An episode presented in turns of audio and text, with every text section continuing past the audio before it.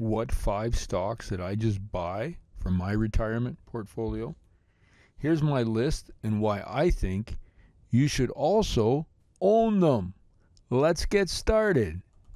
Would you rather talk about your sex life or money life? Surprisingly, most people would rather not talk about money, how to save it or invest it. This podcast is about helping you simplify your money life. Delivered by Dr. Henry Joseph Speck, a psychologist by training, Henry is a seasoned investor with over 40 years of successful investing in real estate, stocks, and other alternate forms of income generation. Tune in to the twice monthly podcasts to get his thoughts and tips on how to reach financial freedom. How to achieve the life you deserve. Now, here's Dr. Speck.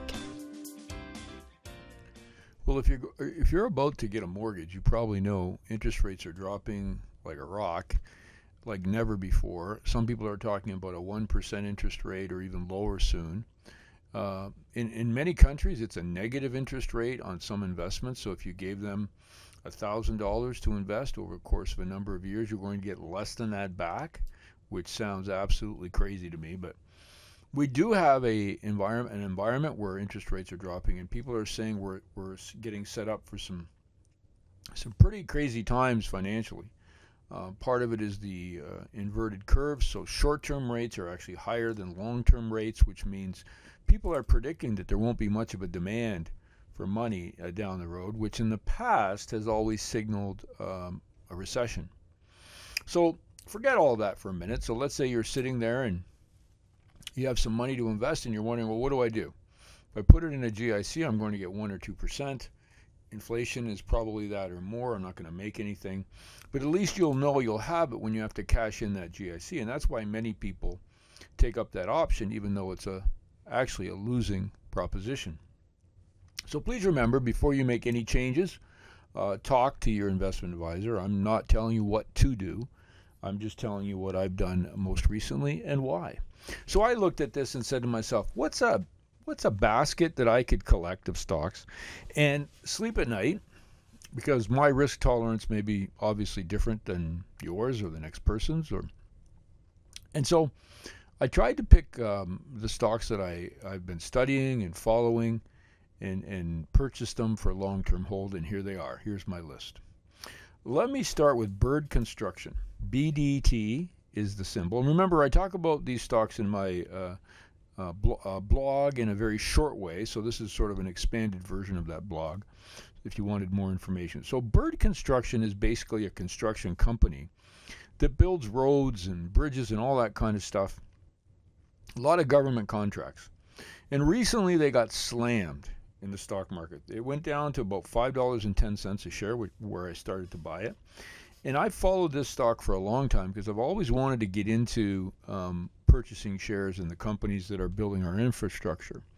Now, there's a number of reasons why I, I purchased Bird. First of all, they reported a horrible quarter based on the weather. So if you if you remember, our past winter was pretty rough. So they couldn't get a lot of their jobs done, which meant they weren't uh, collecting the money they'd expected, gross revenues and also profit. So they got slammed. But think about this for a minute. If you remember February, um, we had a day or two there where the temperature shot up to 10 or 11 degrees here in Ontario, Canada, where I live. And my bees were actually flying. And then about, uh, about two or three days later, it was at minus 40. Now, if you're an asphalt road or concrete or any type of infrastructure, that type of up and down in temperature is horrible for the long term life of that uh, material. So, bird construction, I believe, is a way to look at extremes in climate, um, a company that's set up to help us with that problem, but it also pays a 7.24% dividend and trades for $5.18 today. So that's why I purchased it uh, last week for about 5.10 and I kept buying it and I probably will keep doing that. I'm overweighted in it, which means I probably bought more than I should, but I'll keep doing that because I really like this company. The second one is BTB REIT, $4.69 a share, pays 8 point, sorry, 8.96% dividend. I've owned this one for a long time. I talked about it in my book, and it's basically a dividend generator. It, industrial REIT, it has different buildings, primarily in Quebec and parts of Ottawa. Uh, produces uh, income on an ongoing basis. Small company, but I love them. The third company is called BSR REIT. Their symbol is HOM or home. Trades for $11.17 and provides a dividend of 4.45%. Trades on the Canadian uh, market, even though it owns apartments in the United States. Now, I purchased it because in my book and in my other blogs, you know, I talked about pure multifamily. That just got taken over by someone. So I wanted a company that would sort of replace it, provide a, a chance, a new company, provide a chance to grow, and also take advantage of, being an apartment REIT.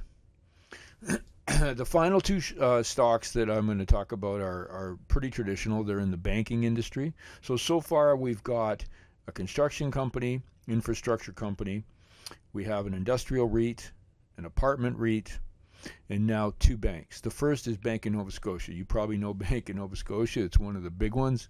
It's um, it's solid. It's been around forever. It's going to be around forever now.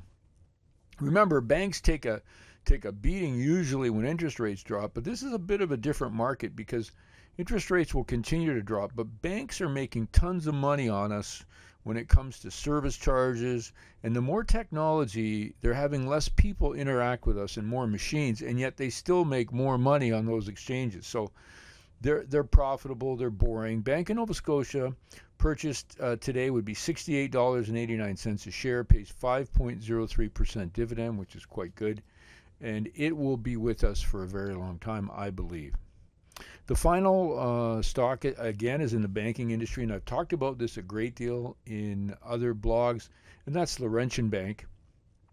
If you followed, you know I've, I've been buying it for $38, 39. It's now $44.77. And I had sold some for a while, but now I'm buying it back, and it pays a 5.85% dividend. So let's assume for a minute you purchased all those stocks and put, you know, say $5,000 invested in each one or $1,000 in each one, equal weight, your overall return would be 6.3%. I want you to think about this for a minute because the dividend uh, tax benefits you have here in Canada are incredibly good. Talk to your accountant or whoever does your income tax about that. But whatever tax bracket you're in, start looking at the advantages of dividend stocks as far as uh, paying less income taxes and creating more income for yourself. Now, there's no guarantees. Remember, these five stocks could go down tomorrow in value.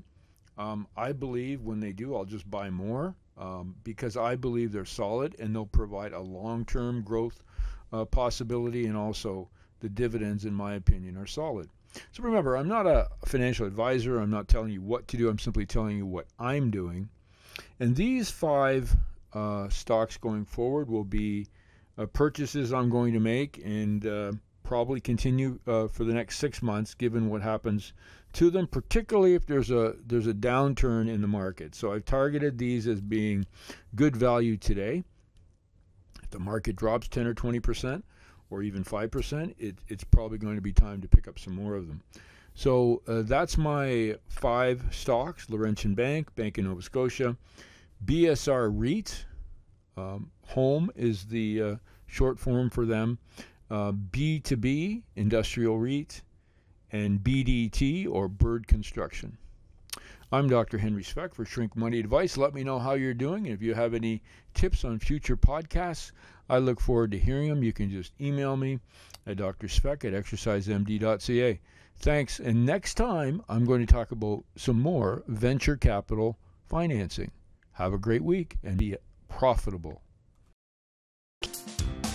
You have been listening to the Shrink Money Advice podcast with Dr. Henry Joseph Speck. Remember to pick up your copy of Dr. Speck's latest book, Shrink Money Advice, on Amazon.ca or the audio version at awesound.com. That's A W E sound.com.